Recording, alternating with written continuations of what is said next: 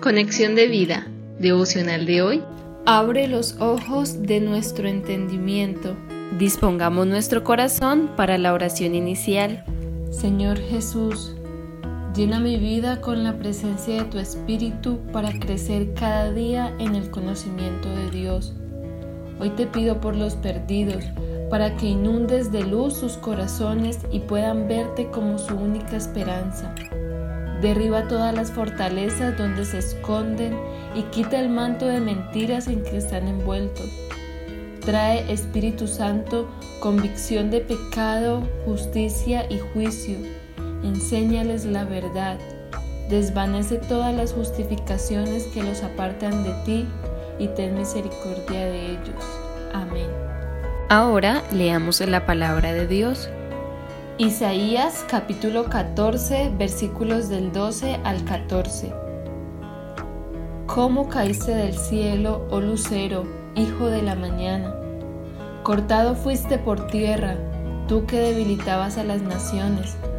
Tú que decías en tu corazón, subiré al cielo, en lo alto, junto a las estrellas de Dios, levantaré mi trono y en el monte del testimonio me sentaré a los lados del norte. Sobre las alturas de las nubes subiré y seré semejante al Altísimo. Efesios capítulo 1 versículo 18.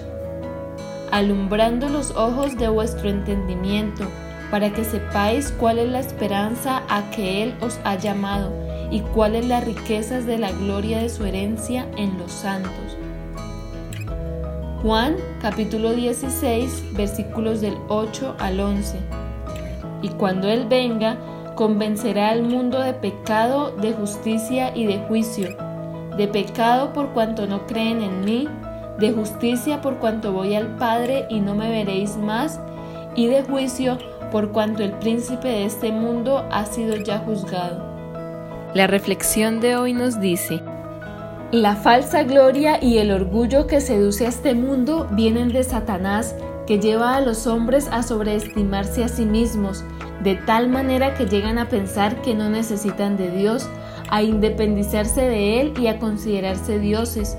Como dice Romanos 1, 21 y 25, pues habiendo conocido a Dios, no le glorificaron como a Dios ni le dieron gracias, sino que se envanecieron en sus razonamientos y su necio corazón fue entenebrecido, ya que cambiaron la verdad de Dios por la mentira honrando y dando culto a las criaturas antes que al Creador, el cual es bendito por los siglos. Amén. El hombre piensa así, coloca su voluntad por encima de la voluntad y el carácter de Dios y esto lo lleva al pecado. Podemos imaginarnos entonces al ser humano insignificante pero orgulloso en esta tierra, desobedeciendo abiertamente a Dios y haciendo lo que desea. Jesús dijo en Juan 16:9, el pecado del mundo consiste en que el mundo se niega a creer en mí. El Espíritu Santo fue quien abrió los ojos de nuestro entendimiento para que nos alumbrara la luz de Cristo, nos mostró las mentiras del enemigo que trastornan a las naciones con filosofías erróneas, expectativas falsas acerca de Dios, de la vida y mentiras acerca de nosotros. Él trae la verdad de Dios a nuestros corazones para que conozcamos a Jesús como el Hijo de Dios.